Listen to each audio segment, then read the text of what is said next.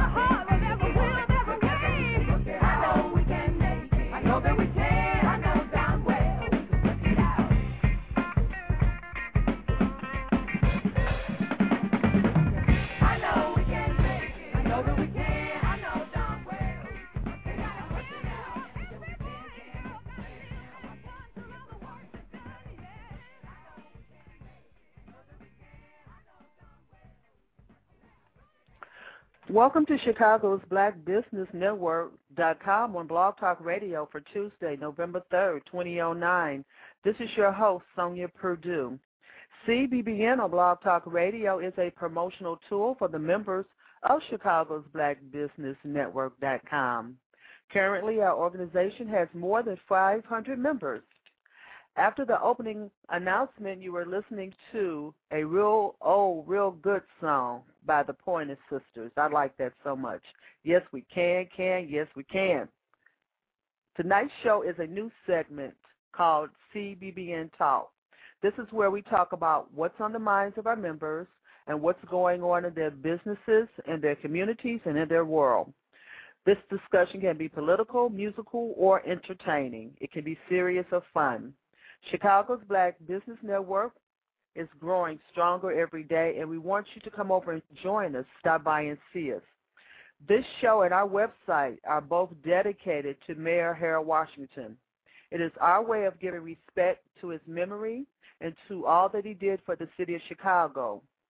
He was our mayor from 1983 until his death in November of 1987, and we are dedicated to keeping his name up front and on the minds of the people of this city.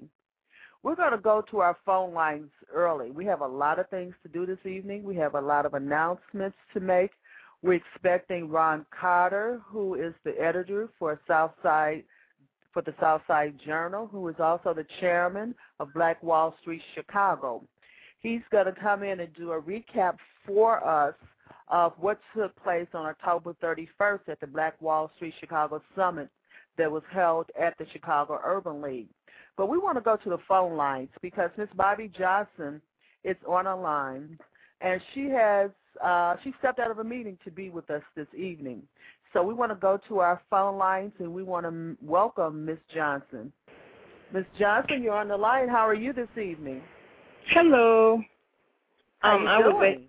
fine. I was able to get that meeting finished. Um, I Oh. also I also have um, Khalilah Camacho Ali, aka Belinda Boyd from back in the day, on the line Okay. with me. We can Okay. kind of cause she she used to um, be one of the photo women at um, Ebony um, Johnson Publication Company when she was a teenager before she married Muhammad Ali, and she used to work behind the stage at the Regal Theater.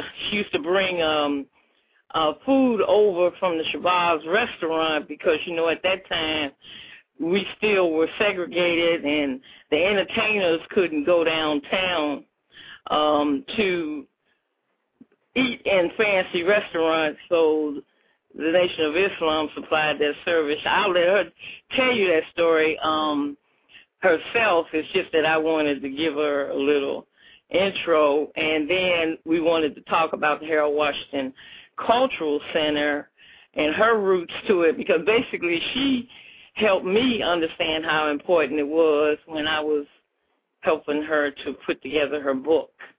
Um, so I just wanted to let you know you you got that that that caveat on the you got that the other person on the phone and she is the one that was instrumental in helping me to bring some people in LA together to burn up the mortgage on the Harold Washington Culture Center. We're not going to talk about all the details of that, but I did want to let you know we got some high power people on our team. Okay. And I appreciate that, Miss Johnson. This is what we're going to do. How should I refer to you? Because you said a mouthful there. You said a mouthful there, a.k.a. Belinda Boyd. I tell you what, just say Khalilah Camacho Ali. No, Linda has nothing to do with it. Belinda Ali do with it. It's Khalilah Okay. Camacho Ali, like Macho Camacho and Muhammad Ali. That's what you think of those two people. okay. No, we're going to say How are you, Ali. How are you? I'm doing great. I'm doing great. This is how I'm going to start this, okay? Okay. Um, we're gonna we're gonna take it a step at a time because Okay. I want to tell my listeners first. Okay, we want we want to keep everything clear. yeah. How this discussion came up about the uh, cultural center, and I'm not sure, Ms. Ali, how familiar you are with our website. we have a website which is Chicago's Black Business Network.com, and we have approximately 500 members now.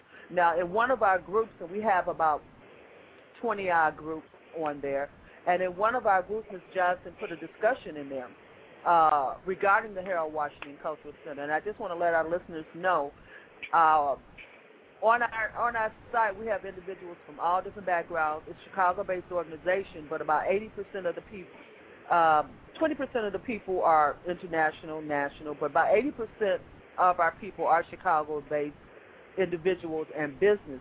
And we have like 20 groups, employment groups. We have a, a CBBN business resource group.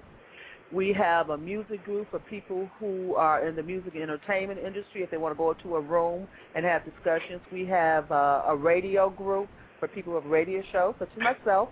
Uh, we have a charity group. We have a TCM prayer room. So we have a lot of different groups. So this is what happened is Ms. Johnson went into one of the groups and uh, started a discussion regarding the Harold Washington Cultural Center.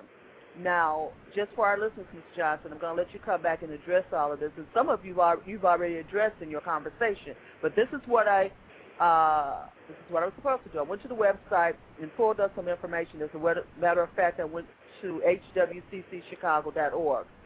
And uh, if there's some more recent information or another website, then you, all, you all can give me that information, okay? But this is the facts about the Harold Washington Cultural Center per that website.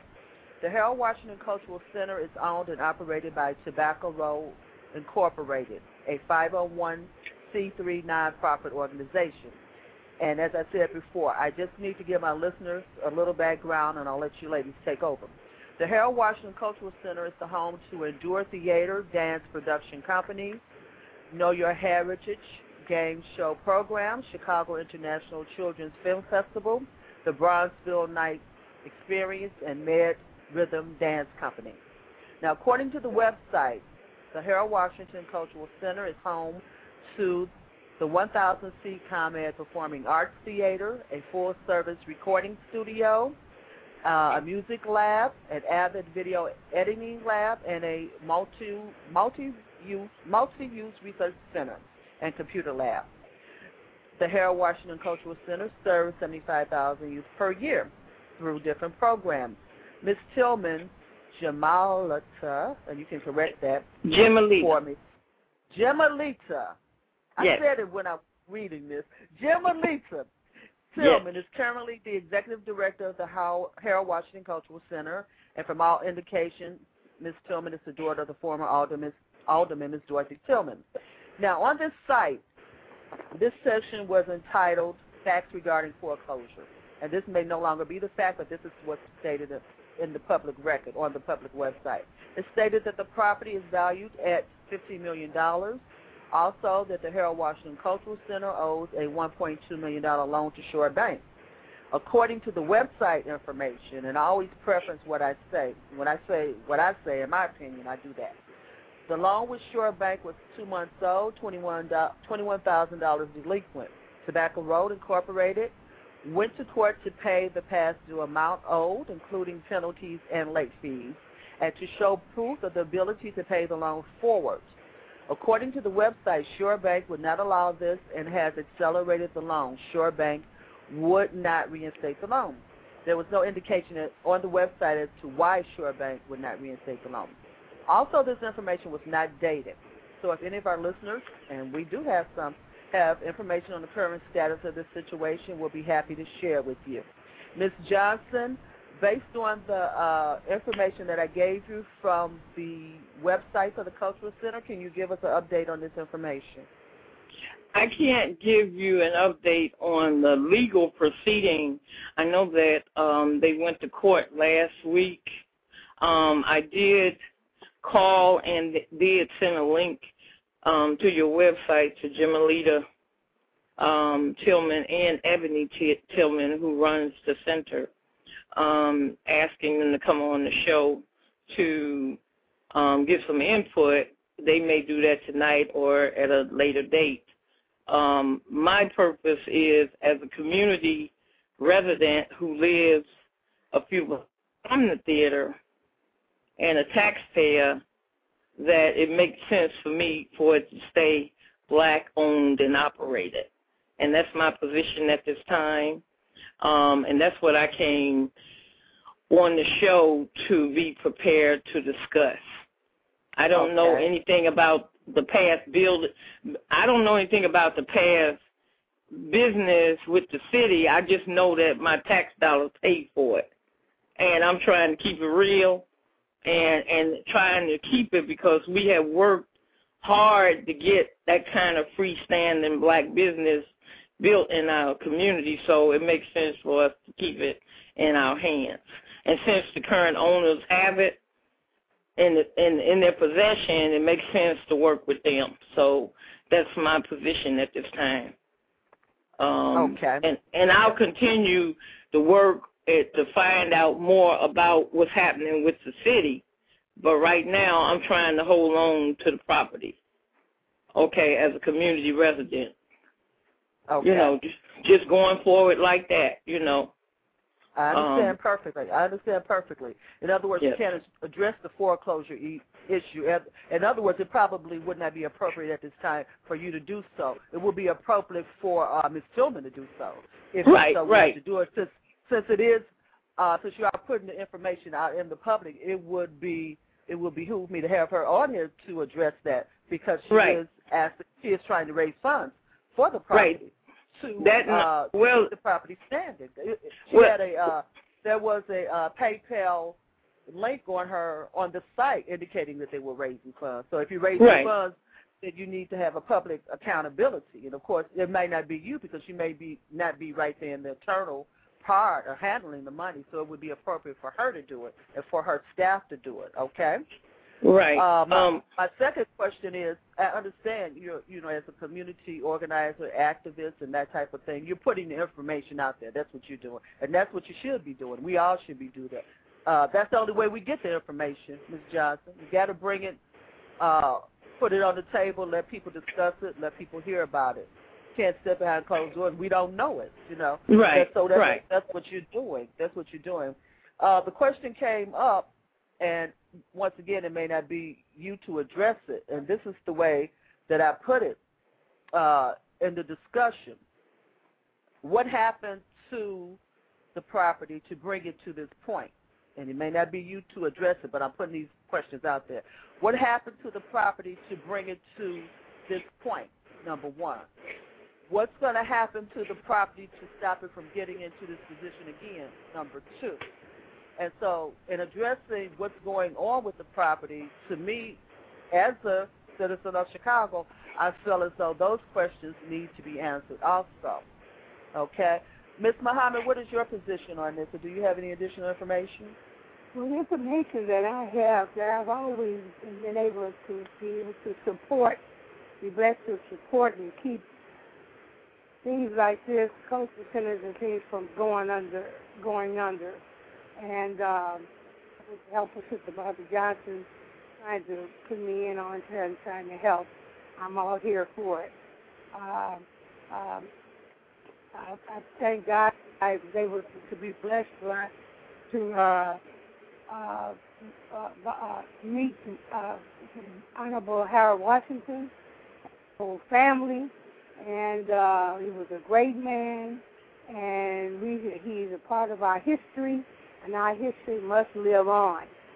And to do anything to help keep the cultural center at, at hand, I'm all for it, you know. And don't underestimate Sonia, you've done a beautiful job. We've heard a lot about the internet and and your your your, your group and your, your your talking groups and stuff. And I'm I'm just proud of you. I thank God for you. You're doing a beautiful And I, job. I thank you for those compliments. I get mushy all over when people tell me things like that. Y'all just make y'all just Good. make me work hard. You That's all. That's all you do. When you you good like because you are very well known, and I'm in Miami, Florida, and you are very well known out here as well. so Girl, get out of here. That's, that's so beautiful. That's so Yes, beautiful. ma'am. You're doing a beautiful job, and it's because of Bobby Johnson. Let me know about all these things that's going on, and of course, me. I'm going to play it forward. I'm going to tell and brag about it to everybody in our city here in Florida, and um, I, I, I'm still, I, I still I still live. I still was born and raised in Chicago. That will always be my roots, and uh, and I'll always support. Uh, my foot is always put there in Chicago, always. So I'm always going to be there, being a part of the Regal Theater, taking my- food off James Brown and you know uh, Otis Redding and all these great historians and and Wow. uh, Stevie Wonder back in the day when I was just a kid. Being Wow. uh, uh you, you you know you know you, you, you know you, you know that uh, that courageous rabbit you know the Crusader Rabbit that used to play that uh, in Chicago. Yeah, Yeah. Crusader Rabbit. I, I I was back in those days, man. I, Yeah. and I used to remember the Crusader Rabbit, and I used to hear all about all our black history and our black going on there in Chicago. So I'll never forget the Crusader Rabbit when he used to keep posts on everything black history, the Underground Railroad. I mean, this is, uh, uh, Chicago is our, our melting pot. This is where all our history is, is, is should always kept be kept alive and And spread and to our we- young children because our young children need to be a part of that history so they'll know their future. Absolutely, absolutely. And we can't we can't let these people be forgotten. We can't let these people be Right. forgotten. That's what that's what we do, Miss Jackson. That's what we we do, Miss Ali. We put this Right. information out there. We keep talking Right. about it because people have to re- hear things over and over and over That's again. right, we have do. to repeat And it, you know, repeat it- it, repeat it. Right. And it's only it's only the devil's work when you see people trying to take our building and and have these tremendous amounts of fees and penalties on buildings and construction of our history that they always try to block. And you know, and they don't understand. You know, they they they, they know how great this history is, and there's always going to be some kind of evil trying to intercede. But God will not let them, you know, survive forever because He didn't make them that strong. So uh, we will prevail. We, We will prevail. prevail. If We we, have a beloved, yeah, we will. We'll try to hold the building that we have, but if we can, how hold it? It's not going to stop us. So, you know, I'm here to be a part of that that struggle. Absolutely. We're going to keep getting the Yeah. information out. Let's do Miss this. Miss Per Miss Purdue per, per, Miss Purdue. Okay, end the discussion. You're right, Bobby. any any any any of the members that listening at the show, if they go back into discuss, if they come into discussion, I had put some documents in the discussion so they could access the fact sheet. They could act some. They could access something that I created called "The Souls of Black People Aren't for, Are Not for Sale," and that's basically a three-page piece, kind of poetic about the the um the cultural center being in the 47th Street TIF.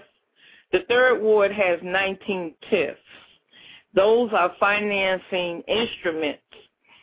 What makes that important for black businesses is black businesses can compete for contracts in any of those 19 TIFs to help with the redevelopment of the third ward. You know, I took it and put it in a financial framework talking about the theater and talking about it being the new construction in the in the ward and then the building that I saved, the Rosenwald building, being the building that they're gearing up to um, rehabilitate, and that's a hundred million dollar redevelopment. Okay, so I'm saying if you got two buildings in the same TIF, and the same bank is okay, it's trying to foreclose on the new construction, and then it's positioning itself to handle the financing of my building. So I said something wrong with that picture because they will get a tax credit if they just give the Harold Washington Culture Center the deed clear. They'll get a tax uh, a, a write-off for that. So why are they trying to foreclose on something and they down the street trying to redevelop the other place? So that's why I said I'm not concerned with the past. I'm more concerned with managing the multi-billion dollar redevelopment of the 47th Street from the lakefront all the way down to Ashland. I need Okay. everybody to open their eyes, okay, and understand it's bigger than us getting in a cat fight about it. Okay, Okay. we can work it out. Like that song, I know we can work it. You know, you started out like that. Yes, we can, can. Okay. yes, yes, we did. Let's we Yes. did. Let's do, let's do this, Miss Johnson. I want to I want to close out the segment about the Culture Center. Then I want to talk about something else. I want I want to say this. Number one, I'm going to go back and take a look at the documents that you posted on our site. Okay. Yes, yes. Uh, that's number one. Number two, we're going to have another discussion about this after after I review that. We're going to invite people to come on and have another discussion about it. Number two, so that we can see, as you say right now, at this point in time, what's going on with the property and what's going on with that situation, and has it moved forward any? That's what we're going to do in regards to the Harold Washington Cultural Center. So we can consider this evening just as an opening for further discussion. Okay, and I really Yes, appreciate yes, you. yes. All right. Yes. And I really appreciate appreciate Ms. Ali. This is the second thing because uh Ms. Josh, you can't give people too much information at one time. You're gonna mess up. I know. Okay. you know, you Okay. got the Lake Trust, the Ashland, the TIF, and uh, you got you got hold on. Let's focus. Okay. Let's focus. Okay, this Okay. is what I want to do. Uh, wait a minute, listen to me. This is what I want to do. Secondly, I want uh, you to tell the listeners about Ms. Johnson and who you are, and then what I want to do is talk about is that the Rosenwald Um, Community it's, Trust, it, Rosenwald yes. Commons Community Land Trust. Okay, but first I want to tell Yes. I want you to tell us who Bobby Johnson is. Who are they listening to right now? Okay, Bobby Johnson, I am a registered nurse that came to Bronzeville about 20 years ago at the request of the National Black Press to get kids to read the assault on illiteracy. And um, it was comprised of National Black Press, the National Black Monitor newspaper, Calvin Rolark out of Washington, D.C., um, and which was the National Black Fund, uh, um, United Fund, and then the um, Greek letter organization, the eight Greek letter organizations, the Improved Benevolent Protective Order, the Elks of the World, and the Prince Hall family. Okay, all them big groups got together to deal with the social ills in the community and sent us back home to do things. I ended up working with kids on the State Street corridor okay, trying to get them interested in reading and trying to find out what I could create to get them to get excited about it. So to tell, a, make a long story short, we created all these projects that kids designed, and I ended up working in the Rosenwald and ended up uh, saving the building once we all got put out. We were forced out. Just like, even though we were a private building, um, we were project-based Section 8, and some of us were market rent people like myself. Um, and we was forced out of the building just like the people in public housing was. Okay, so I ended up running and getting elected. I'm the third ward Republican committeeman. Okay, I wear all these different hats, and it brings a lot to the table. And now I'm trying to teach people how to save themselves and how to experience this new wealth. We got this new genesis occurring in our community, and our people don't have enough information. The black businesses don't even have enough enough, enough information to know how to access the money, the free money, to set up businesses. Okay. Okay. Um, yeah. Okay. I mean, Ron Carter gonna come on and talk about the Black Wall Street, and he can share a little bit that, more with you about that. But I'm just saying that's who I am. Okay. All right. And uh, you wear a lot of hats, and Yes. That's what it takes. Because sometimes, no, some people are not wearing any hats, so then you have to wear That's true. six to get That's something done. Because because some people don't have a hat on at all. Don't have a hat. Let me let on. me and let me add a little bit more to it. I'm also a person. Khalilah is like a life friend. We both were vanguards in the nation, the Nation of Islam back in 19. Hmm, hmm, hmm, Okay. in other words, I, I I grew up in the Nation of Islam. Okay, just like Khalilah did, and that's the thing that binds us together, us being two young teenagers growing up. We met when we were teenagers. Okay. Okay, yeah. This this is what we're gonna do. We're gonna uh, go to a little break. We're gonna come back and we're gonna talk to Miss Ali a little bit because she has an interview Yes, also.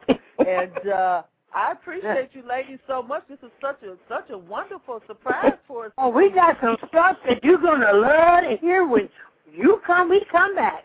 we gonna have some juicy good stuff for you to hear when we come back, boy. It's gonna be the That's all, bomb. that's all good you with me. right here. That's all good with me. All we're, uh, we're right now. This is Sonia Purdue. You're listening to, to listening to Chicago's Black Business Network on Blog Talk Radio.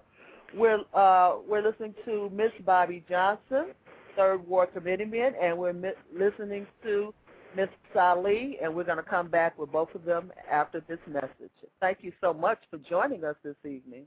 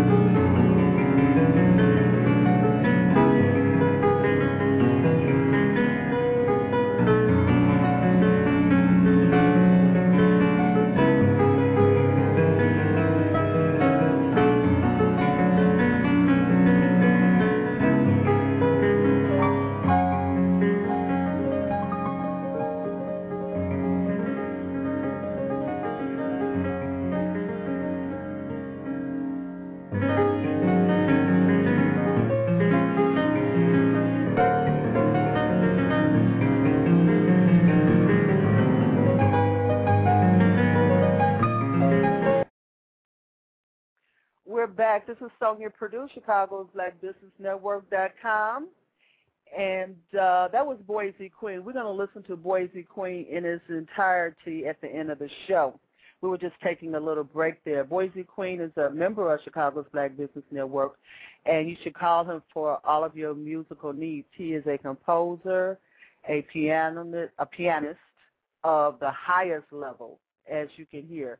And we're going to listen to that piece uh, again at the end of the show. We're on the line with uh, Ms. Johnson, Third Ward Committeeman, and Miss Ali, former wife of Muhammad Ali. And we're going to uh, go to Miss Ali now and let her tell us a little bit about her roots in Chicago. Ron Carter is on the line. He will be joining us shortly from Black Wall Street, Chicago. But we're going to finish up this segment first, Mr. Carter. Thank you for calling in. Miss Ali, we're back. How are you? Tell give Yes, us a little fine. How are you? Did you like Sonia, that how are you? Did you like the music? Oh, the music is wonderful, man. I, I said I was just about to ask where you can get that music from because I love to meditate a lot and I, you know, and I relax and I like I like that. I have a lot of brothers who like um like uh brother Mustafa, Milton Mustafa plays jazz and he has a lot of music that I hear all the time to relax myself and, and keep myself, you know, in a relaxed mood when I'm writing or whatever. And when I heard that, I said, "Oh man, that sounds great." It's something, isn't it? Touches this. Oh, touches yeah. in many different places. You should come over and listen to Boise's page. It is Oh, yeah. phenomenal. He should be writing music scores. I mean, he should be at the very, very top. You But I'm gonna keep People them in cannot- mind when I do my movie score. I'll tell you that. when I, when my story come out about me and Muhammad Ali, I'm definitely gonna use his music for sure. If Huh. when Boise walks in and sits down at the piano, it doesn't matter who's in the room, where symphony they're from. He sits them down. That's how That's he excellent. Is. Okay. He's, Miss the, he's the greatest when it comes to music. Go ahead. He is definitely is. Miss Ali, give us a little bit about your background in Chicago and tell us what you're doing now. All right. My my background is um, graduate valedictorian out of the uh, Muhammad University of Islam, number two. Uh, I've also worked as security guard with Malcolm X, uh, Martin Luther King, and um, H. Rap Brown, and a few other uh, historians in our history's past from the 60s, the lords of the revolution. I've been uh, also grew up, uh, uh, you know, under Elijah Muhammad's tutelage, and uh, swept up on off my feet by Muhammad Ali as a teenager and got married, and the rest is history.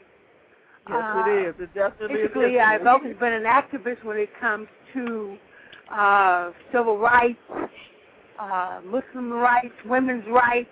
Uh, believe you me, I've been one of the most activist ladies, starting at the age of 10 years old, fighting for my right, women rights right in the Muslim tradition. And um, and Sister uh, Johnson is, is a perfect example of that, and she even uh, reminds me of where, who I am sometimes, so I can keep doing what I'm doing. Uh, when it comes to the children and families, I'm very concerned about them. I'm very concerned. I've always been concerned about our families. And to put my concern into a legacy, I just completed and finished the first coloring book that teaches manners and etiquette for men, women, and children. And the name of it is Old Fashioned Manners and Old Fashioned Values and Good Manners. And this is a coloring book that teaches it. And it opens up as saying what's wrong with this picture, and you try to figure out what's wrong with the picture, and the second page gives you the solution and also give you meaning of why it should be done this way, why the etiquette, why. Back in the day, the only book on etiquette was by Gloria Vanderbilt and people of this sort. And um, um, And we weren't in it any would other only teach you how to eat in a really rich place. It teach you how to eat, eat in a very fancy, rich uh, house or something like that. It wouldn't teach you the basics. It wouldn't teach you the basics about open the door for the woman or or or walking over paper and picking it up or walking on the right side sidewalk or not hitting a woman. Uh, uh, these kind of small little intricate uh, things. Uh, so let me ask you a question, Miss Ali. Yes, ma'am. Now, um, there was a time that we didn't need a book for that. That's what parents were for, and That's that's what right. they're still for. They're just not That's fulfilling what the role. This is right. This is how I collected all my information by getting hands. You know what I'm saying? Back in the day, when our grandfathers and our grandmothers and our parents would teach us these things, these small little things, that's a natural way of order. Uh, this would come out of the good homes, the good southern homes that we came from, which is derived from good Southern hospitality. And uh, I got all this from my grandparents and my parents of today. So and we didn't need I- a book to tell us those things. We didn't had need a book, we had it firsthand. tell us- Right, they, exactly. They told us they told us those things exactly out of their mouths and with the back of their Yeah, out of their mouths.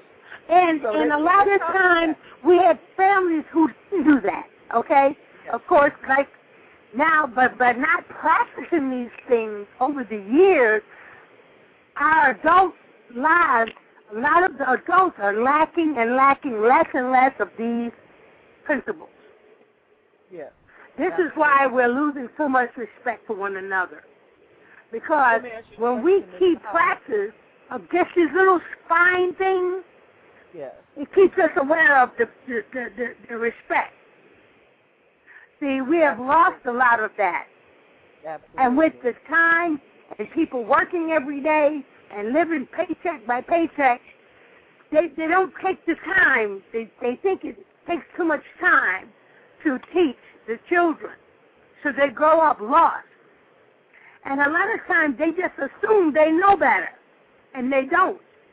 As an example, and not to hold you too much longer, I my children were going walking home from school one day, and I was sitting out on the porch waiting for them to come home, and I saw a young man walking on the inside of the sidewalk, and the girl was walking on the outside. So I waved my children, my daughter, and my children with their friends to come over to the to my house, and they followed my children to the house. And I asked, her, I said, "Young man," I said, "Didn't you know that you're supposed to walk on the outside of the sidewalk because you're there, you're the man, and you're there to protect them?" He said, "No, I've never heard of anything like that." So that young man went home and told his mom, and his mom said, "I didn't tell you that." she had forgotten to remind him of these things. It's and so he says, much. no, she, she said, the lady was absolutely right, but I thought I told you this. But she didn't, and she forgotten to tell it. And that's, this what we're gonna do. that- what? This is what we're gonna do, Miss Muhammad. You Yeah. know, has your book have, has your book gone into production yet? It is and complete and ready to buy, baby. Ready to roll, huh? ready This to is what roll. we're gonna do. This is what we're gonna do. You're gonna send me a copy of your book, and this is Oh, what we're yeah. gonna do. We're gonna do an etiquette class. Me and you. Oh, good. That's great. Yeah.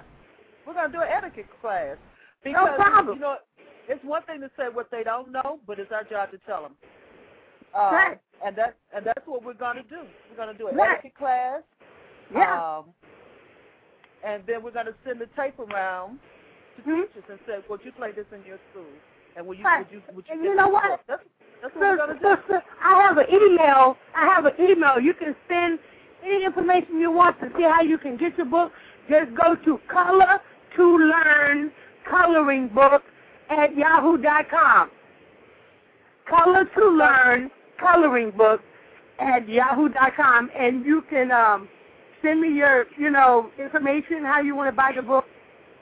That's all you have to do. Coloring That's my email for my coloring book. it's the Coloring Color to. Learn series. Cause see, my coloring book comes in um, it's a ten volume, but it's only one volume that's ready for for sale right now, and that's volume Okay. one. And that's the introduction. I got you. You'll You love it. You'll just love it. I'm gonna I'm gonna take a look at it. I'm gonna get a copy. Okay. Have Johnson, have Miss Johnson give you my telephone number, okay? Okay, and then I'll call you, and then I'll give you my number.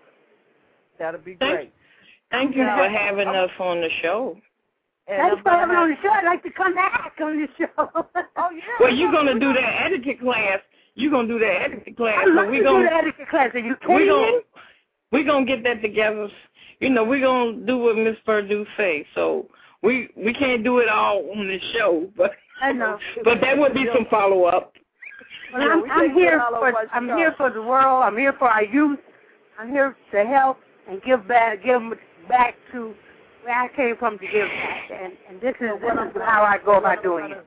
That is, that's wonderful. What I'm going to do, I'm going to create a special show for you ladies, so that Thank we you. can talk about some of these things, so that we can create a show, a Pacific show with a Pacific format for etiquette for young men and women and adults. That's right for young men and women. Absolutely.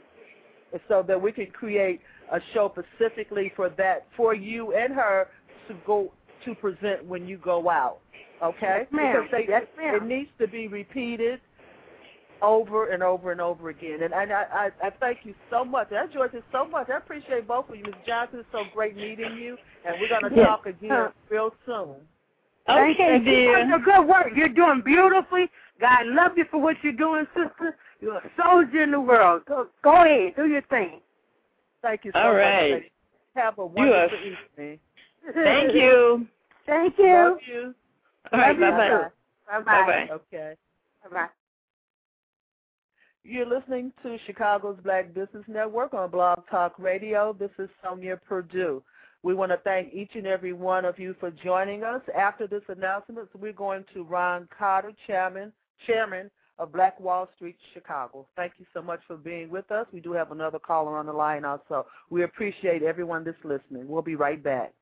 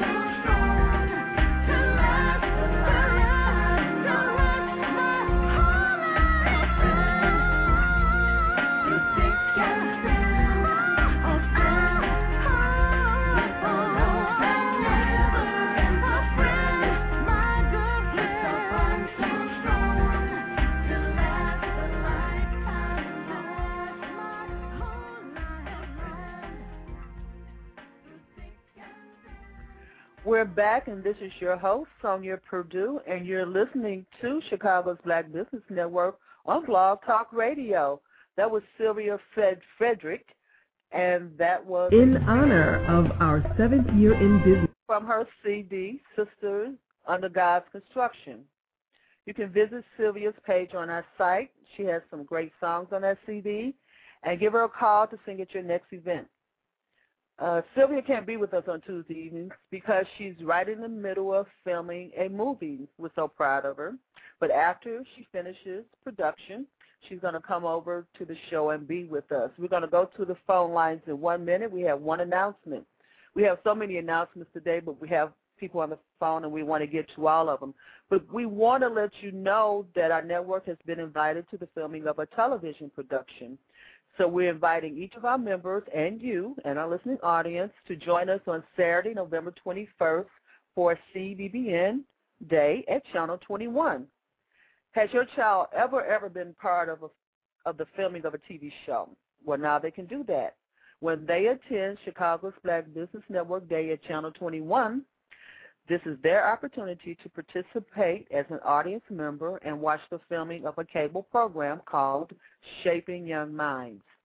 CBBN member Sylvia Frederick is now an associate producer for CAN TV, show, the CAN TV show on Channel 21 called Shaping Young Minds. Shaping Young Minds is a mentorship television show for and about black teens and young adults facing and overcoming the challenges of their experiences, and we know they're going through a lot. This show has been on CAN TV for three years. If you haven't seen it, stop by on Saturdays. That's uh, 4 to 6 p.m. on Saturdays on Channel 21. Adult professionals, civic leaders, entrepreneurs, craft persons, and others are invited to be guests of the young hosts. They host the show themselves. Wanda Muhammad is the executive director of that show, and she does a fine job. This is a great opportunity for CBBN members to create some wonderful memories for their children and to expose them to the possibilities of future careers in the entertainment industry. This is how they learn. Take them out there, let them see the cameramen, the producers, the young people hosting this show. Seating is limited, so please RSVP on the website and contact Sylvia as soon as possible. Her number is 773-616-4297. Her number is 773-616-4297. You can also contact her on our website. We want to send out a big thank you to Sylvia for all that she does. We're going to go to the phone lines now. Uh, Ron Carter, chairman of Black Wall Street Chicago, is on the line. How you doing? Good evening, Ron? Ron. How you right. doing? I'm good, doing fine. good. All right. Great summit. What we're going to do this evening, people, is uh, we're very grateful to have Mr. Carter here. What we're going to do this evening is give Mr. Carter opportunity, number one, to tell us about the South Street Journal, and uh, even more so to tell us about this great summit that was held, Black Wall Street, Black Wall Street Chicago Summit that was held at held at the Chicago Urban League on October 31st. Great Right. turnout, some phenomenal Right. people there, some phenomenal discussions. Ron, first of all, tell us about Ron Carter. Ew. well, Ron. Carter. Yeah, okay. Uh, well, Ron Carter is from Chicago, um, raised um, in the hood, so to speak, uh, from the uh, public housing. Um, went to school in L.A. Came back as a, uh, I guess, majored in public relations. Came back to Chicago and got involved in community organizing, which I did for about 17 years got a little burnt out. Went to work for the uh, Chicago Defender for about six years, and uh, went back to community organizing in Robert Taylor Homes. And as I did, the uh, Robert Taylor Homes uh, residents asked me to help them with a newspaper. And that newspaper fell in my hand, which is for the last uh, 16, oh, I'm sorry, yeah, last 16 years um, I've been operating South Street Journal. And because of my organizing roots, South Street Journal has been more of an organizing media. And with that in mind, of the consciousness of the community is what kind of led us, and it led us to the direction of, uh, I guess, uh, frustration of the issues of the lack of business. Turned a committee to the point of calling themselves the Black Wall Street Chicago, and that happened uh, May 19th, 2007. Uh, coming together just to honor Malcolm X. And as we did that, uh, we evolved into an ad hoc committee, to a formal committee, to actually being uh, uh, chartered with the state of Illinois, and we moved on to have our 501c3, and uh, we've been having economic summits every three months from that point. Uh, so really talking about myself, I automatically talk about what we're doing in the community and how it affects the uh, really the livelihood of the black press to a great extent. Because if the black press do not have a viable business um, structure in this community, it's going to continue to uh, look for others to support us. So my direction in leading Black Wall Street is also a self-interest to uh, sustaining and increasing black businesses, not just for the future of my publication, but for the future of sustaining uh, black businesses. I think that overall, uh, along ethnic lines, uh, Latinos, Asians experience large increases in entrepreneurship activity rates in the year 2008, while the number of African Americans Americans becoming entrepreneurs actually have declined. And this is uh, the chief conclusion from a new data from the Kenford Foundation Index on Entrepreneur Activity. So we see that our role with Black Wall Street is a direct result of frustrations to move with quarterly summits in order to have some resolutions and accountability of ourselves more than to look at the accountability of others. And so we need to, what we've been doing is monitoring our own progress with frustrations because we do have a lot of frustrations in our community.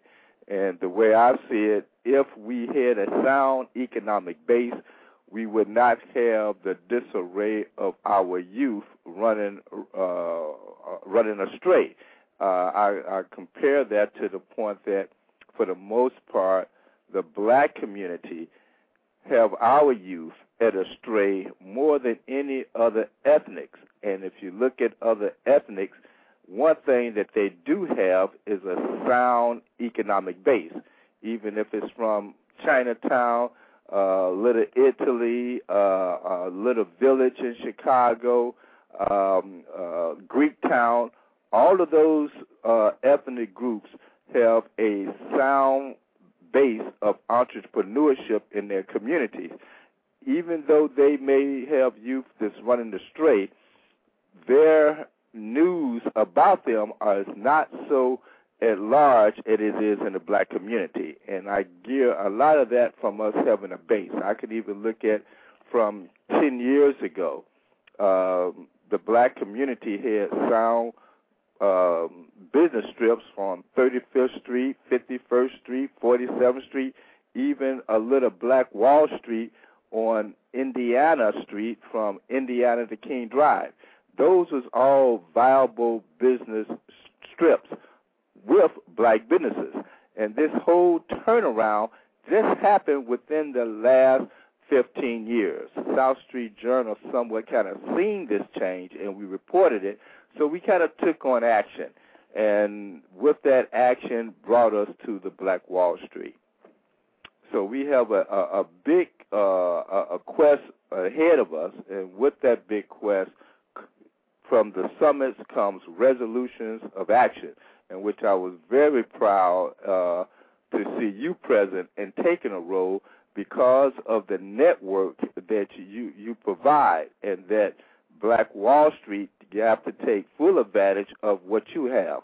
So we don't tend to be a umbrella organization or an organization with the answers, but more of a organization to hold ourselves accountable as we bring others to the table to see where they're accountable. Um, for example, I believe at the summit we did not have not one elected official, black elected official present, but Alderman uh, Fioretti from the second ward, who's not black, came to the summit and made some uh, commitments toward black versus minority as it relates to vendoring and contracts with the city government. And he made some commitments. And even not only him, but people that was at the summit made commitments and, and, and took a pledge to make some action moving on to the next summit, which will be in January 30th, 2010. So we have a lot of work to do, and we welcome the work, but with the work comes persistence, you know, to get things done, and we're looking for numbers of actually how we're sustaining and increasing black businesses. Thank you, Mr. Carter. A couple of things. Um, this is Sonia Purdue, Chicago's Black Business Network.com on Blog Talk Radio, and we're talking to Ron Carter, Chairman of Black Wall Street Chicago.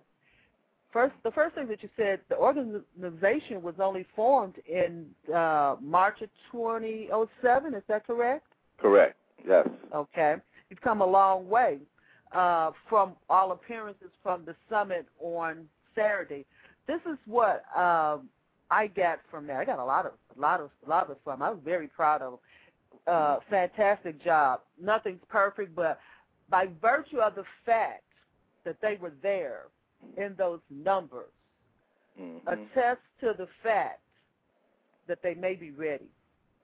Well, I They- believe that. Yeah, correct. They, Yeah. Well. um, they're there. They came for a reason, hmm and you, and, and you, as you say, you're not trying to be an umbrella organization, but they're looking for some organization to bring us together because they're scared. Nothing's going to be accomplished, and I and I think that they know this in their hearts. They know this out there over that organization, that organization, that organization, that organization. It will all remain the same. They Mhm. have to communicate. They have to talk. They have to be somewhere where they can trust that each of them will be given an opportunity to be heard and respected. That's the one thing. One thing I got Correct. out of it. And Right. another thing, Mr. Carter, I love when people come on the show and they can do the whole show by themselves. I just love it. But you, I, I love that. I just push the little button and I just sit down and learn, and that's great Yeah. with me. That's how it's supposed to be. So Well, that's yeah, well- one of the, the most important thing I got out of the summit. hmm Well, that open dialogue for people to communicate. We again, we we have we were working up to the tenth summit, and one process is to really try to be representational of some key areas, but having a format in order to that everyone can be able to have some input in the direction. Uh, and you look at the summit as um, uh, as the same way you would look at United Nations summit, where you have that not necessarily the heads or the big wheel leaders, but you have uh, people that are stepping up to the plate, knowing that we all are on the same agenda, but how do we actually uh, mend our agendas together to achieve the same purpose. I think even with the Black Business Network, when I first heard of it, for a great extent, my thoughts were, thank you, something we don't have to do. because it's already in place. And since it's already in place, we need to help nourish the uh, Black Business Network to be all that it can so that other organizations can focus on what it's doing the the networks that we have are fine, but when there is a solid base such as what you have, we need to, in which you definitely stood to the task at the summit, and so that we can develop uh, uh, a, a means of communicating. The same way we did, and you stepped up with the uh, with the black. Uh, what was the? I'm sorry, I can't I can't recall. It was the black TV channel.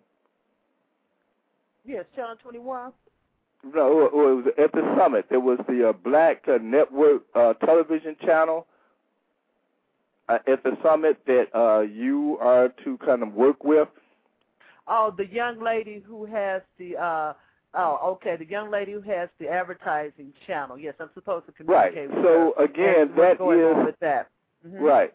So there's there's different uh, uh, agendas and different ways to get that, but we all got to kind of network what we have because we are in a real serious uh, uh, situation here in not only Chicago but throughout the United States. Here we are have a business district on 75th Street in Chicago.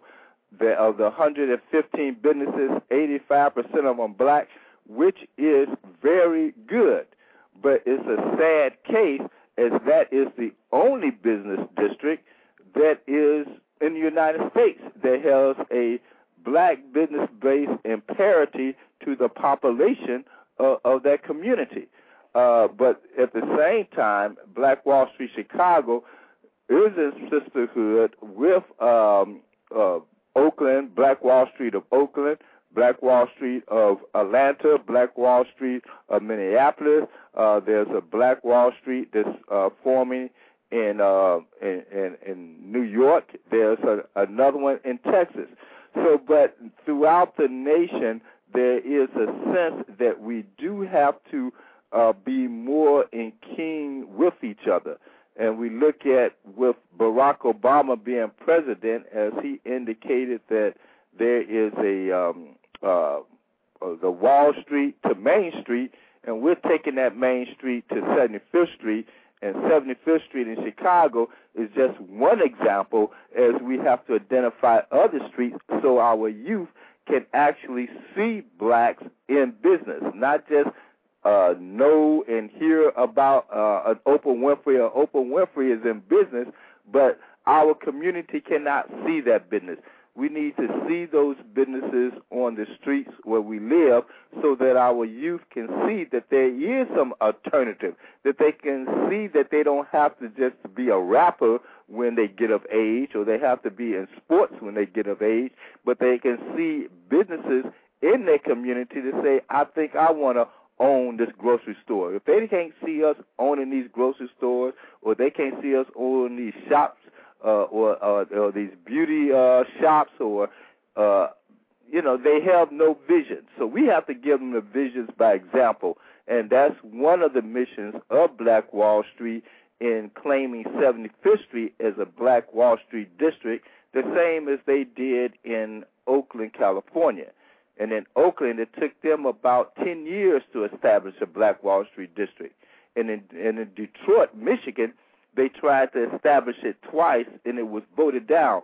So sometimes being black, it, it has some difficulties, as was displayed in Oakland, California, and in Detroit, Michigan, of all places where there is a majority of black, but they cannot establish a black business district. So we do have some challenges, whether there is economical greed, is there uh, a stereotype of uh, it don't have to be black, or there's a stereotype that some people just want to spend their money outside of the community. So we have a campaign as well as a initiative to implement actually seeing black businesses in our community. And again, that is for our youth to see. So they can see that there are some alternatives to the drug market, to the rap market, and to the sports market. So we have a major task.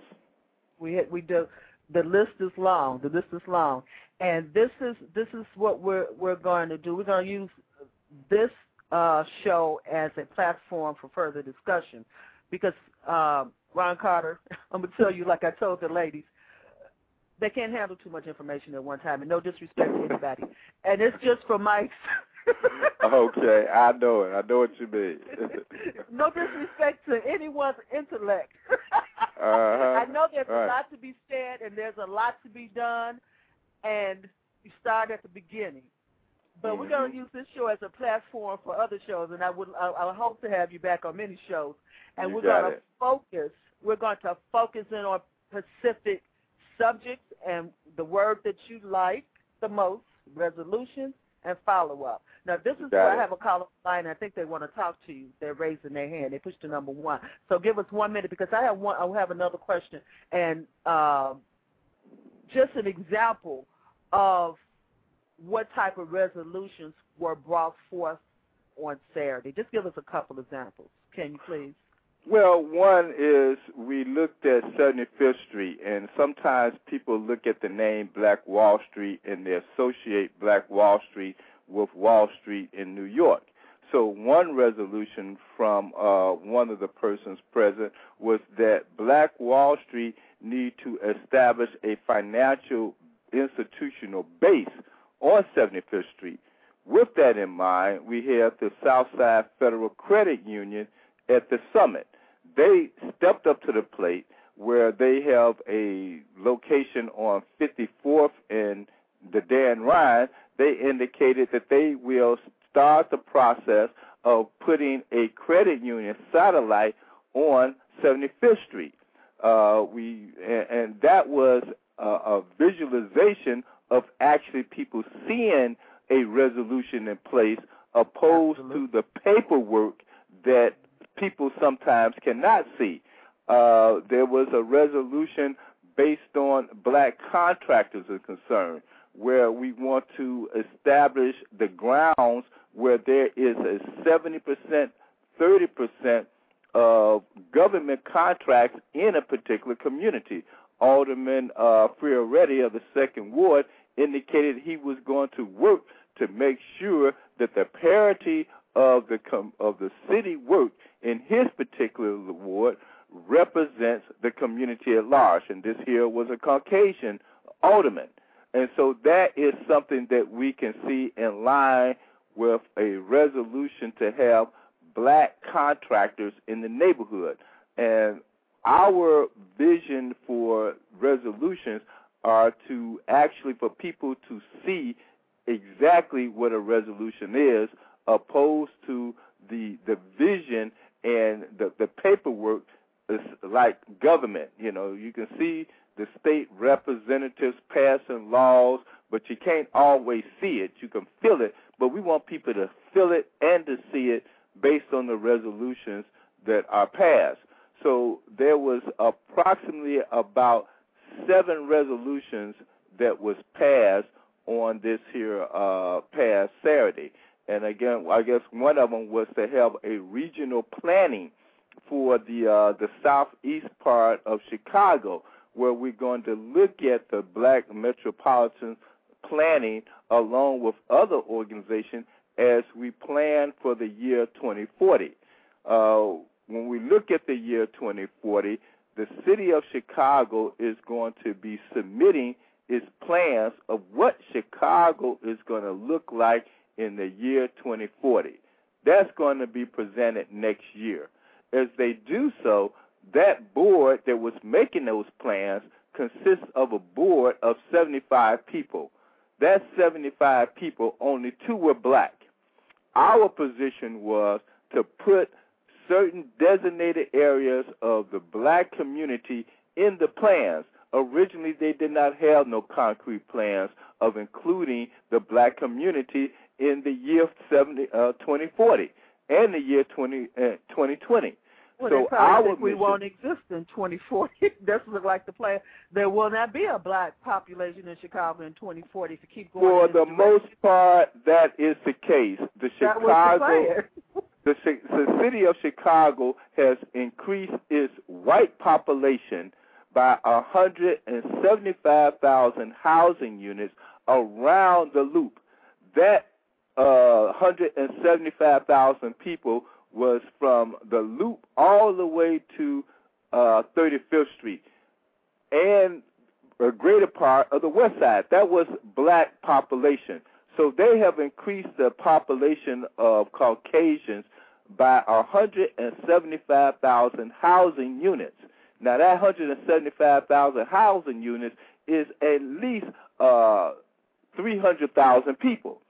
So we look at the census, we can see that in, I, I will put it this way, in the year uh, 2000, the uh, African American population was approximately about uh, 1.2 million people.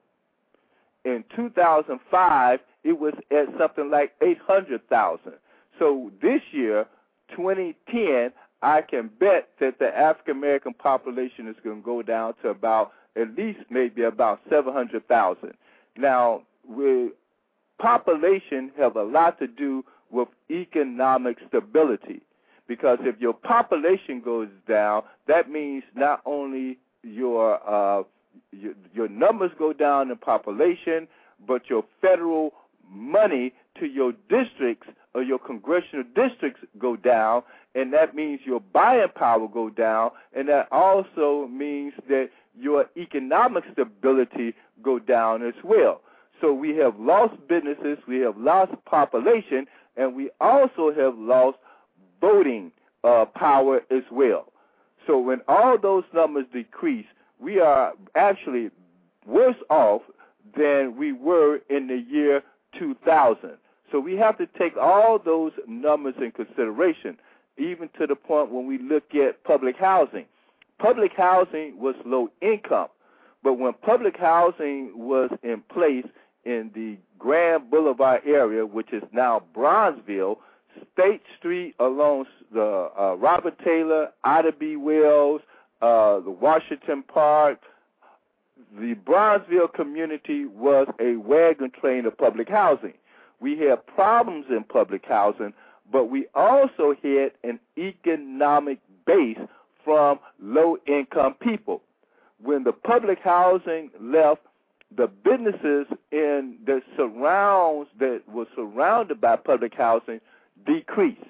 The only part of the community that did not increase was the high power community. So when you go down uh, streets like 35th Street, uh, 51st Street, 39th Street, 47th Street, you will see a vacancy of stores, commercial development with vacant land, and you definitely see a vacancy of black stores. So there has been a population shift, and with a population shift, there is an economic shift.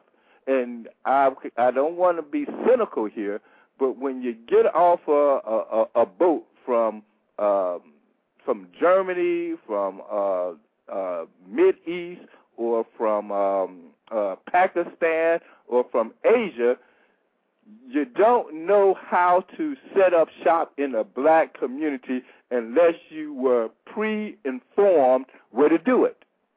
And so those are an economic base that is being taken away.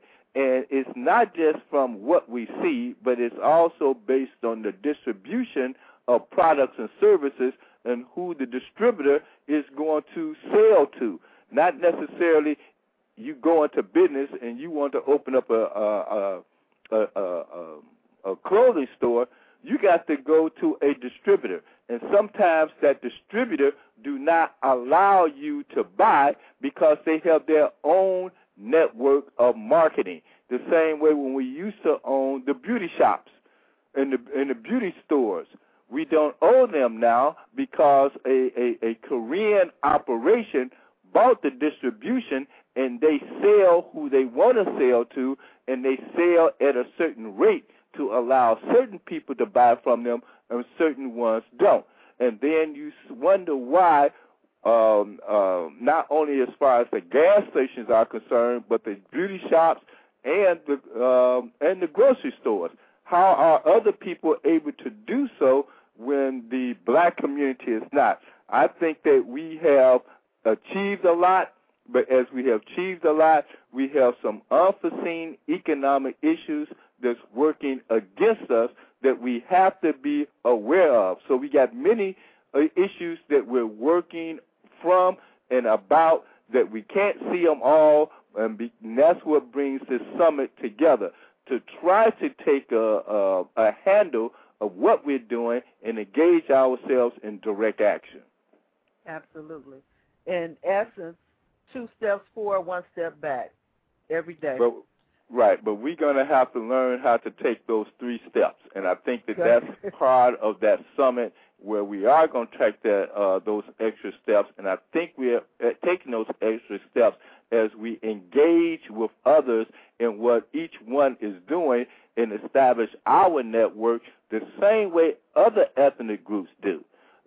We don't hear they're in fighting, but I'm pretty sure they do when it comes to money. Of course, uh, of course. But at the same time, we have to establish that network among ourselves that we do have and that we do know how to uh, uh, to to organize.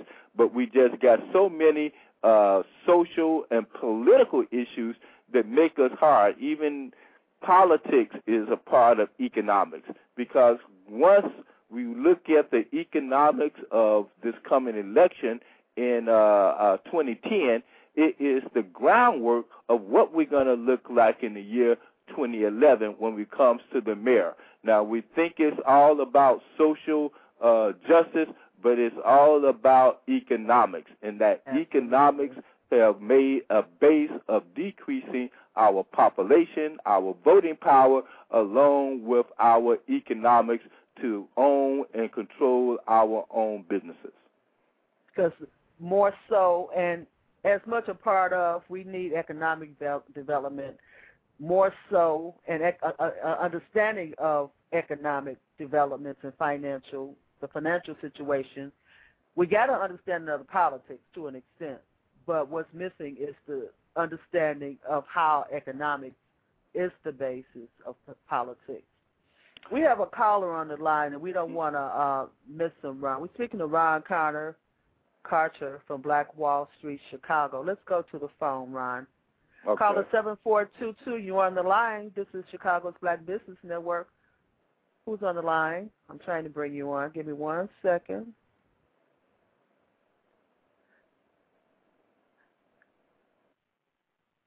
Are you on the line 7422?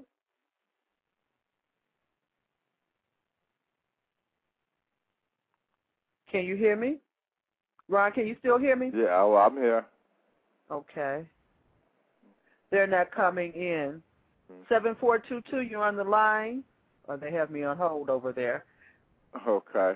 Well, you know, the politics of it, you know, is still, if we look at, and I don't want to be hampering on other ethnics, but if we look at the Asian um, population, they do not have not one elected official, but yet they have an economic sound base.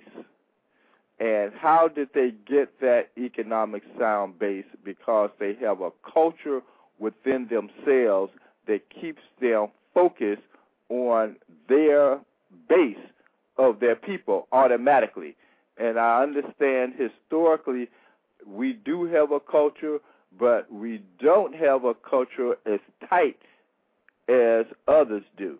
Even if it comes to no more than language, you know, we can walk into an other another ethnic uh, store and they can speak any type of language that they want to, but we are not able to do that. So language sometimes have a culture within itself to solidify a solid economic base, which we do not have. So that is uh, somewhat of a disadvantage. We may think that it is slightly, but when you walk into a one particular ethnic uh, store and they start speaking their language, they're willing and dealing while we're uh, uh, in space wondering what the heck they're talking about, and they can be deciding exactly how much to charge and how much not to charge. So Absolutely. we have to look at the big picture as we uh, uh, unite ourselves on a real base of networking. And just like uh, there's so many issues, Ron. I mean, we could start from from A to Z. There's just absolutely there's so many, and it, it takes focus. Everyone can't do the same thing, but as you do the resolutions with all of these different organizations, they can focus on what makes them strong, what it is right. that they do best, what voice and what connections, because everyone has connections and everyone has a base within themselves. So what you're doing is powerful because you're trying to get them to focus on what it is that they do. Let me Correct. try this call again. Seven four two two. Are you on the line now? I'm here. Can you hear me, Sonia? Yes. Hussein here. Why don't you introduce yourself? Ron Carter of Black Wall Street, Chicago is on the line. How you doing, Hussein sir? Hill.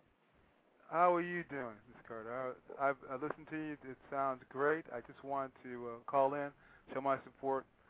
Uh, I echo everything you said, except that you didn't tell the people uh, the original Black Wall Street down in uh, Greenwood, Tulsa, You're Oklahoma. correct. 19 Correct, correct.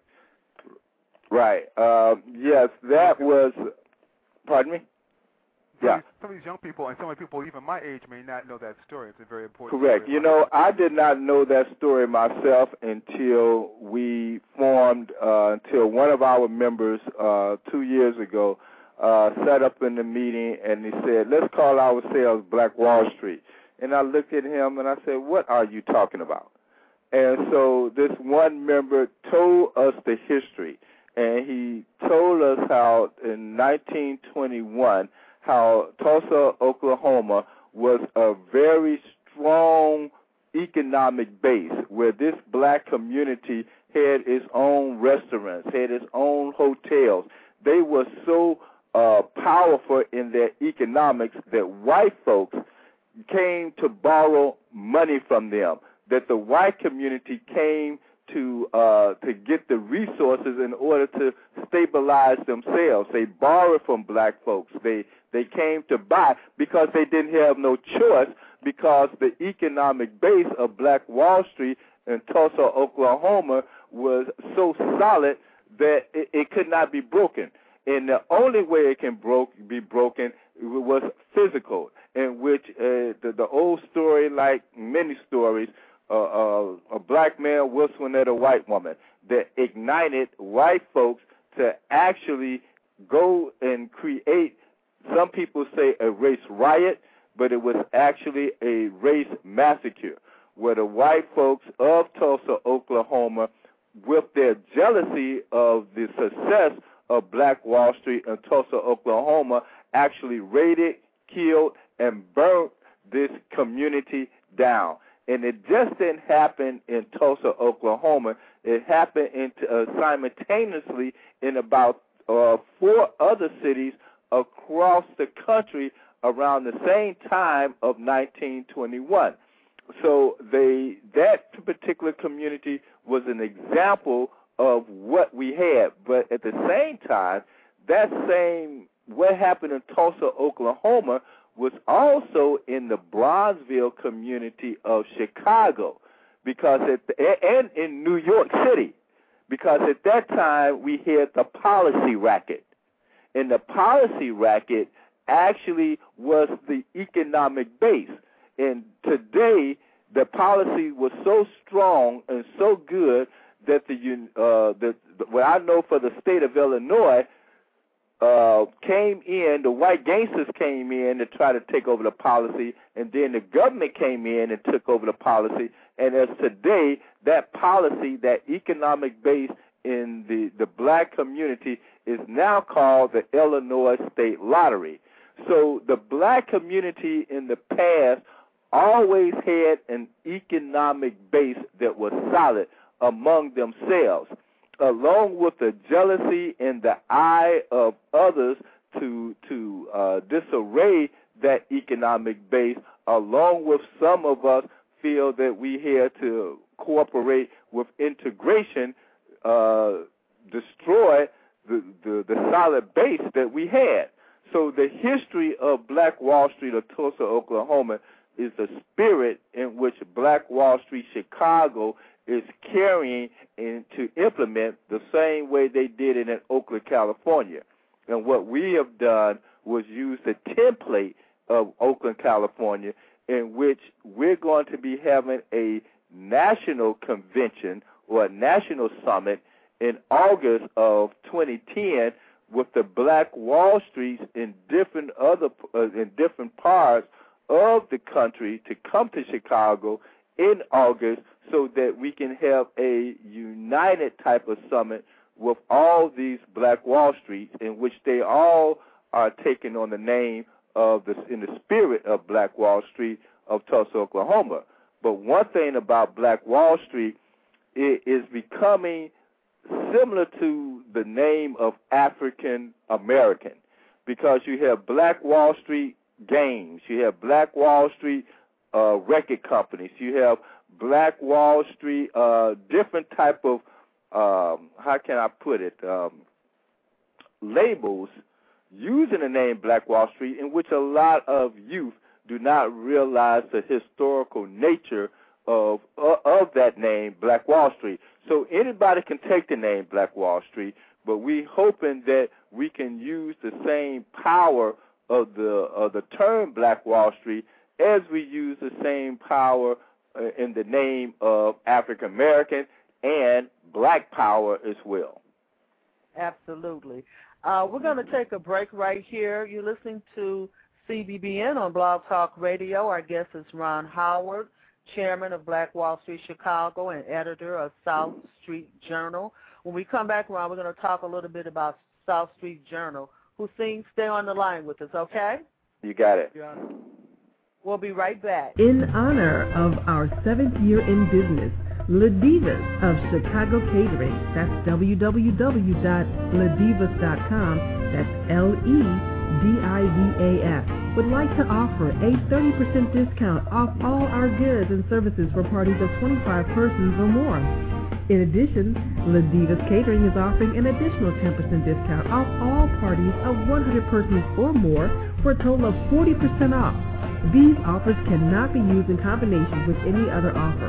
These offers expire on September 30th, 2009. So call us now at 773-536-5432. That's 773-536-5432. Today's message was brought to you by www.ladivas.com.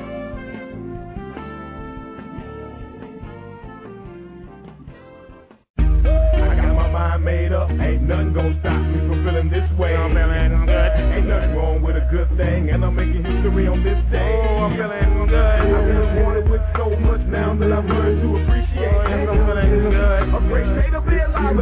never felt so great. But the reason for all this energy is because I feed off the power of faith, optimism, and positivity. And in case you didn't know it, the fun has started. And all efforts to maintain it cannot be done half-hearted. Now recognize, they say time flies when you're having fun, but I say the more time you got for fun, the less time flies. The sun is rising, the birds are starting to sing. The flowers are blossoming, oh, something great is happening. And I'm feeling good. My mind made up, ain't nothing gonna stop me from feeling this way. I'm feeling good. Ain't nothing wrong with a good thing, and I'm making history on this day. I'm feeling good. I've been wanted with so much now that I've learned to appreciate. I'm feeling good. A great day But the reason for this smile on my face and why I appreciate every breath is because I'm surrounded by a lot of love and respect. Plus, I realize the more we appreciate, the more we get back. And that's not theory, it's fact. But you want to know the real reason why I'm just grinning and cheesing? It's simply because I'm still breathing. The sun is rising, the birds are starting to sing, the flowers are blossoming, oh, something great is happening, and I'm feeling good. Got my mind made up, ain't nothing gonna stop me from feeling this way. I'm feeling good, ain't nothing wrong with a good thing, and I'm making history on this day. I'm feeling good. I've been wanted with so much now that I've learned to appreciate. Yes, I'm feeling good. A great day to be alive, but this life never felt so great.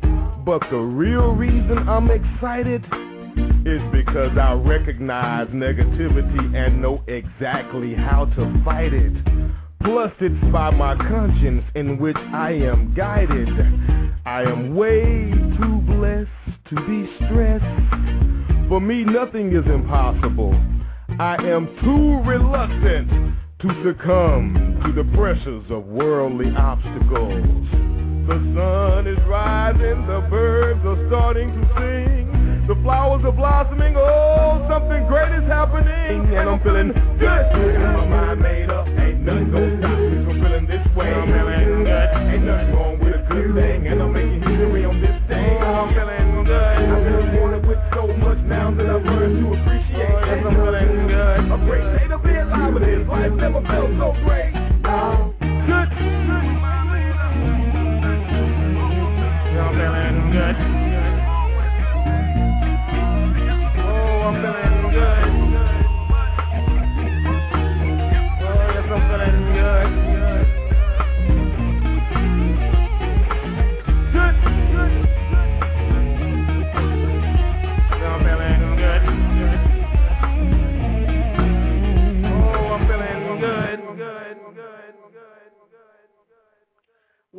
And this is your host, Sonia Purdue. You're listening to Chicago's Black Business Network.com on Blog Talk Radio.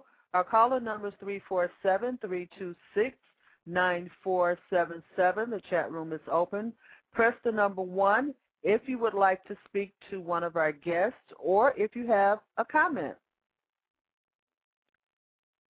That was one of our supporters, Adiva's Catering Service and the owner, Hussein Hill, is a CBBN member. Please call them for all of your catering needs.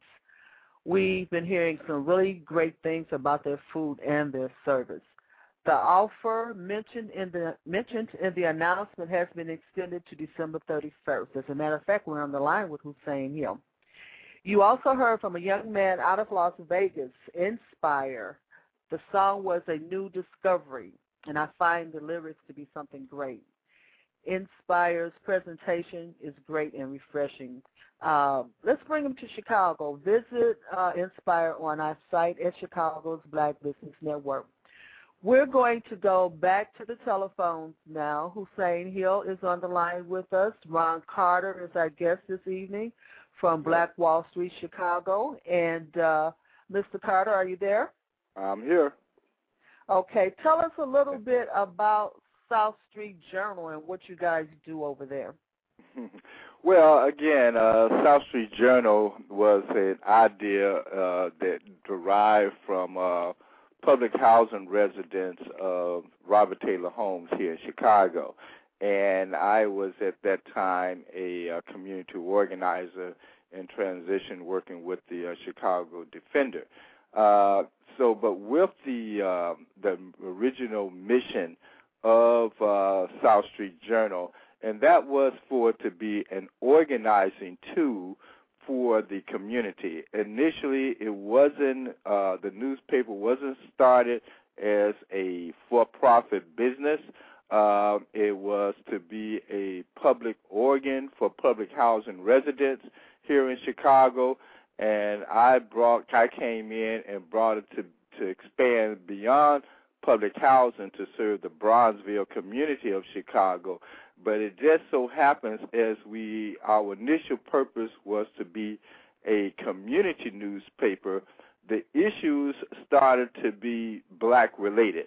So we began to be more of a black newspaper, not by design, but because of the economic and the politics that was surrounding the community that there were on racial lines based on the stories that we printed. So we became to be more of a progressive, uh, as we call it in the newspaper business, cutthroat type of newspaper because we hit hard on the issues and we did not hold back. And doing that um, is almost like when you're an elected official, uh, when I can use uh, our current president sometimes Barack Obama just can't be the president. Sometimes he just got to be the black president. And even with the media, uh, looking at the Chicago Defender, it just can't be a newspaper. It just so happens to be a black newspaper. And sometimes elected officials, they can't look at themselves as being just an elected official. They just so happens to be a black elected official. So that comes with the territory of uh, I can't even say even with uh, the Black Business Network because of the issues are a little bit uh, a lot different from other uh, ethnic or other communities is that there is a black business network opposed to just a business network.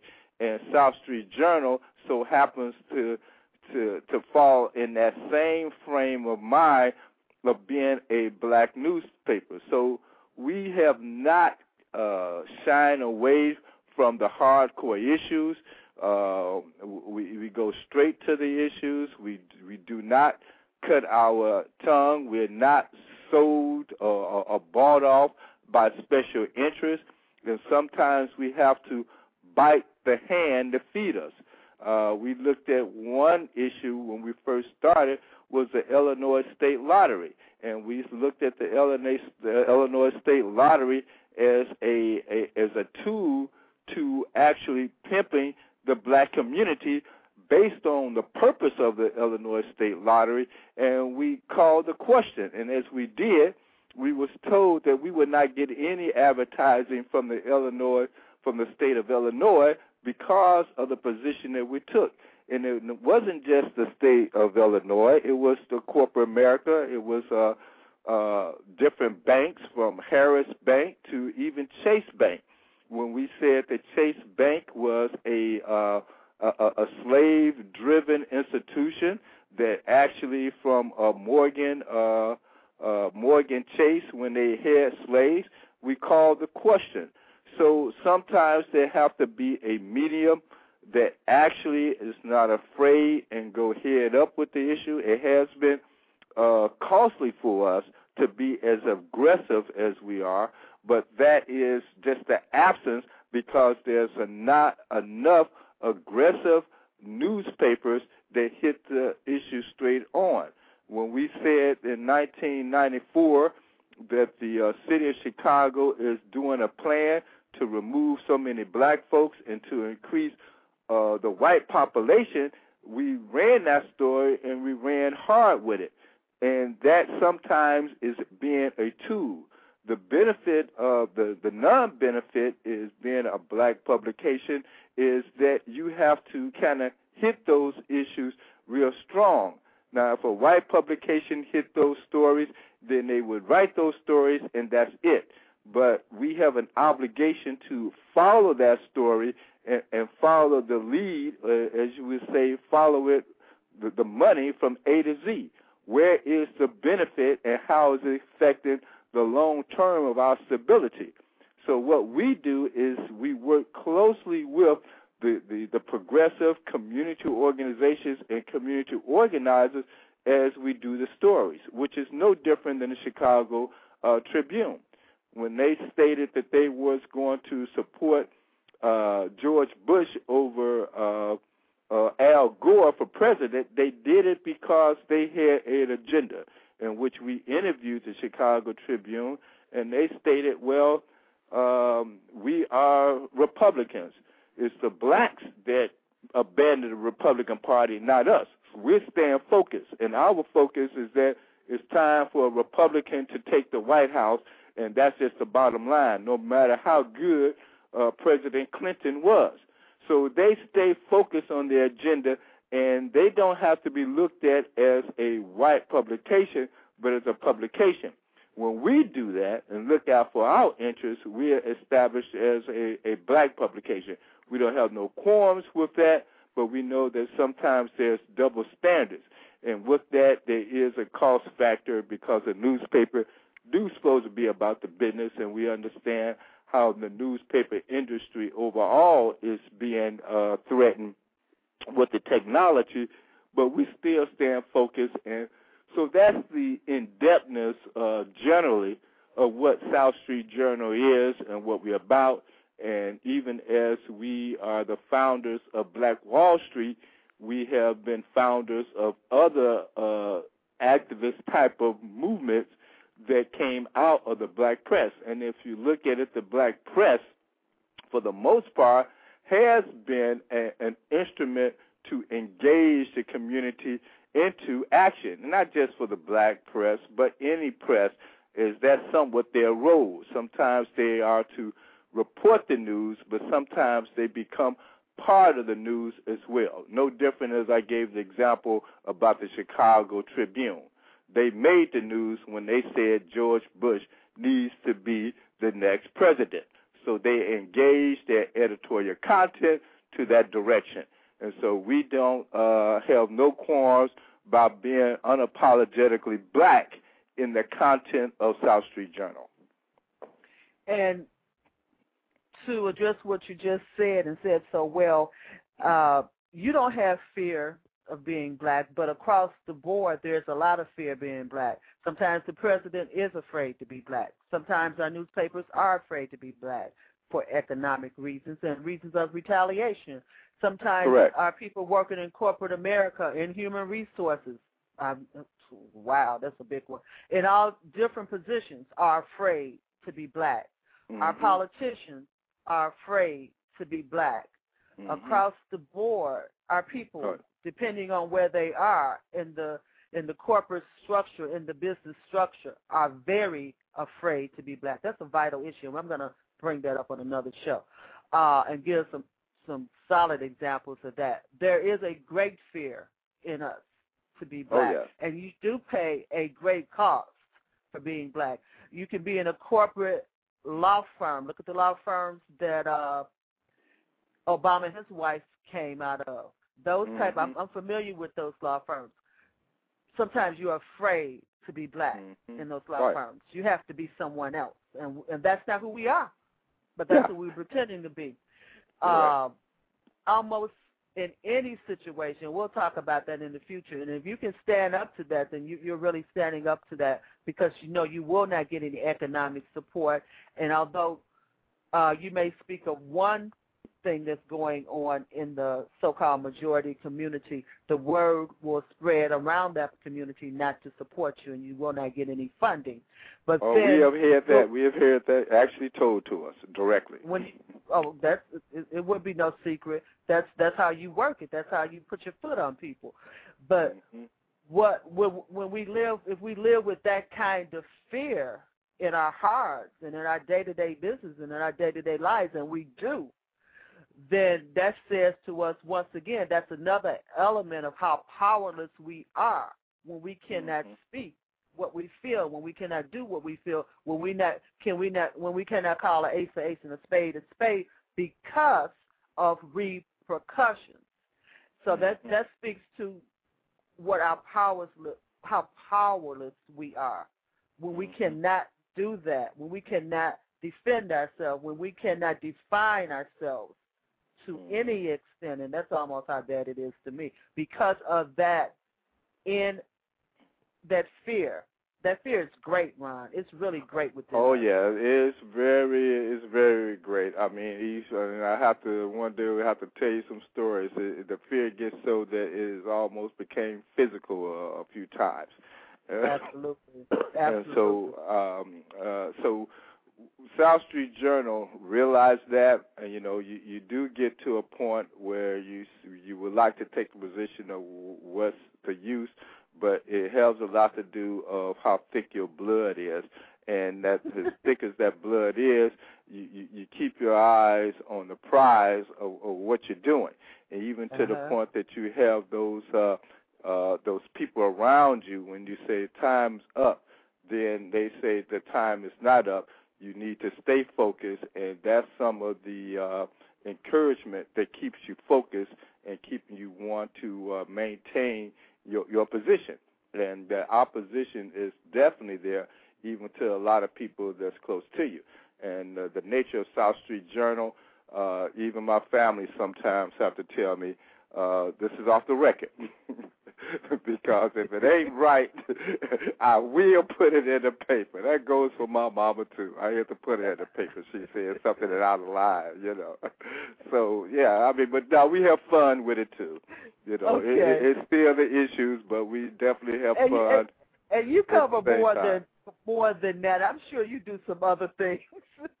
Oh yeah, oh yeah. You know, we we get personal with it, but no, it, it, it, we have developed with South Street Journal a a, a a family of network that keep us uh, focused. That we and that kind of help the sincerity of us uh, forming Black Wall Street because some people understand the base of what South Street Journal is uh, to understand the base of where Black Wall Street is going. And that Okay. gives it some type of credibility because sometimes you want to know where is the root of this here uh, uh, campaign that you're going on to look at the sincerity. You're not always agreeing with it, but if you know that the root is uh, real solid and real firm, then you have no problem being open to it, even though you uh, can be disagreeable with it. You still respect the root of it, and that's And you what we have developed with South Street Journal. and you keep pushing forward. Hussein, are you still on the line? Oh, definitely. I'm, I, I I did everything I could not to say anything because I I've been a couple of different things you touched on that you know I want to jump on. Uh, Okay. Mr. Carter Hussein Hill, you just we just listened to. He's one of our supporters. He calls in almost every week when his except when his computer goes down. But uh, he's one of our greatest supporters. You just heard his his advertising, Ladivas Catering. He is a, a, a black entrepreneur in our community. And uh, tell us tell us what you think about the uh, My pleasure to meet economic you. Pleasure to meet you. Uh, Tell him, tell. Mr. Carter what you think about the economics of the black business in the community, Hussein, Oh, or whatever may be on your mind. I want to touch on that. I'm looking at the clock. You only got too much. Uh, hurry up with this. Uh, first thing first. First thing is that uh, yeah, there's a lot of fear, but at the same token, uh, when I say token, that's kind of Freudian slip. No, I was going to go right. oh, That's where I was going to go with this. Uh, We got Okay. some folks out there uh, who will sell us out. They, s- according to Hugh Gattney, he said that there were 365 failed attempts back when we were back in, in on the Masters plantation in the physical, not in the corporate American plantation, but on the real plantation back in the 1800s, that were failed because some Negro uh, tricked us, sold us out. Correct. So Mhm. uh, I, I run into the uh, relatives of these people even to this day, Mhm. and they're willing to sell us out, uh, not for an extra pork chop, but for a little bit more. But you know, the Mhm. price was sold out for 30 pieces of silver. So what the Mhm. heck? I guess the price has gone up to sell us out, but being sold out is what we're being by Right. people who look like us, but all people who look like us ain't us. Right. And the part that y'all did not say, because I keep it real, because today is Tell It Like It Is Tuesday.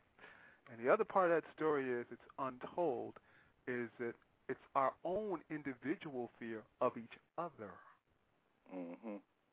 Right. 'cause I call I, I cold call people every single day, and never before in the history of my 51 years on this planet have I just felt the vibration, let alone what people say, what they say in the tone of their voice, what they say in how they even answer the phone, that they're just so distrustful and so fearful of your own. Now, like I said, there are sellouts. There are reasons to be afraid, but you have to have. You can't be afraid of everything and everyone. How- Life wouldn't be worth living. Well, you know, I think that when you when you bring it actually home, I was um uh, a couple of weeks ago. I was with my family reunion, doing our family planning for our next reunion. You know, we was in a meeting of about 20 of us in the family meeting discussing where we was going to have our next banquet. I took the position that we are not going to have our next banquet at a non-black establishment. If we have to have our uh, next banquet at a non-black uh, banquet establishment, you better make sure that that establishment not hire black people. And if that establishment do not hire black people, I'm going to boycott my family family reunion. I am not going to sit in here and, and, and allow us to take this uh, four thousand dollars and take it to some uh, institution that don't even hire us. So I'm taking it upon myself to make a stand at my family reunion that we're going to spend this money in some black establishment. I had a big argument. People cracked jokes on me, ma- made fun of me, you know. But I said you can crack the jokes and you can make fun all you want. I bet you one thing, this family ain't going to have no family reunion at a non-black establishment. So we're going to find one whether we like it or not. It was different debate about it, but the bottom line, that fear and, and, and that sellout is sometimes when people don't know that they're selling out. And when, you go to these doggone banquets and uh, outside the community, and when you see all these people serving uh, non-black, that is a sellout. So we got to be very conscious of uh, things that we don't think we are. They don't think that they're sellout, but the uh, but what they're doing is setting an example for our family youth to say that we're not good enough to support our own. So Absolutely. we got to set an example and not being the enemy within. And so that is one of the first things, and I made it my point that our next family reunion would not be at a non black establishment unless that black establishment has some ongoing employment for black people. Absolutely. You have to start with self. We're going to wind down our show. We have another caller on the line. I'm going to give her a few minutes, and then we're going to close out the show. Caller on 2878, you're on the line. Hello? Are you there? Hello? Yes. Can Hello. you hear me? Hello? Hi. Yes, you're on the line. Can you hear us?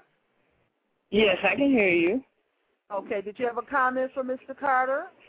Um, I didn't really have a comment. This is Bobby Johnson calling back. Uh, Hello, Jim Bobby Alita- Johnson. Hello, baby. Uh, Jimalita Tillman just called me. No, she texted me and said she's having problems getting through. Um, the, the executive director of uh, Tobacco Road. Okay. So I'm just I'm letting you know that, and uh, I know you ain't got but, but four more minutes, but I just sent her another email telling her to call the number again that um I sent to her and press one to talk to the host. This is what we'll do for Miss Tillman. Uh, we'll schedule her schedule her to be on next week's show. Okay? Mm-hmm. Yes, and that way she can have her own show. Yes, ma'am. Right on. We'll, we'll, yes. we'll, we'll make some we'll make some time for her next week. All right? Yeah, and Ron, I just wanted to I wanted to uh, congratulate you on your work. And we had our little talk a few last week about Yes, what we I'm did. doing. Yeah, Yes, we're we gonna we're gonna bring it we're gonna bring it all together. Okay. Um, because you know 47th Street is a Black Wall Street too. You know that. Right, and uh, Okay. we definitely got to make that happen. Uh, and I'm willing to step up to the plate in whatever direction you need for us to do so. And uh, The direction I need you to, to take is get with Jimalita. Okay. I will. And and I, and I'm making my business your, to give her a call tomorrow. get with her, and then we're going to take that 47th Street tip because the way the lines is drawn, it's the it's the it's the civil rights piece. It's like it's like um, Sweet Auburn in Atlanta. Okay. Okay. Um. Yeah. Miss Johnson, Mr. Yes, ma'am. Carter, Mr. Hill. I want to thank each and every one of you for joining us today. This is. Sonia Purdue with Chicago's Black Business Network.com. I'm going to make arrangements with each and every one of you to be back again, and I do appreciate it. We have so much work to do, and your hearts are in it. I can feel that, and we're going to Yes. be back. We're going to focus on some issues and specific topics, and we're going to bring some more people forth, and we're going to continue this communication. That's what And I'm thank- here for, and I appreciate each and every one of you. It's time for us to close out the show. Join us again next week, Tuesday at 7 p.m. This is Chicago's Black Business Network on Blog Talk Radio. Everyone, we love you and have a great, great evening. Thanks for Thank having me you. on. Okay. Good Bye night. Good night, good night Good night everyone. now. Good night. We are appreciative of all of our friends, listeners, and members who joined us today. We welcome your thoughts and comments at cbbn at blogtalkradio.com.